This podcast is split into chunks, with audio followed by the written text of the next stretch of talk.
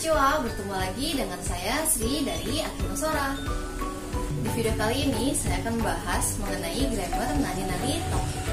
Grammar ini digunakan untuk mengungkapkan waktu terjadinya sesuatu atau sering juga diartikan menjadi ketika.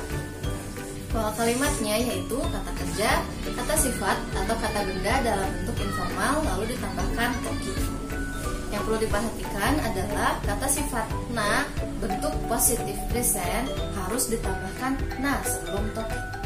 Dan untuk kata benda positif present harus ditambahkan no. Contoh kalimatnya yang pertama, Asa gohan o taberu toki itsumo miruku o noneimasu. Asa gohan o toki itsumo miruku o noneimasu. Artinya, ketika sarapan saya selalu minum susu. Contoh yang kedua, Himana Toki YouTube Mas. Himana Toki YouTube Mas. Artinya ketika senggang saya menonton YouTube. Bagaimana? Mudah kan? Nah, kalau ada pertanyaan silahkan tulis di komen. Bye.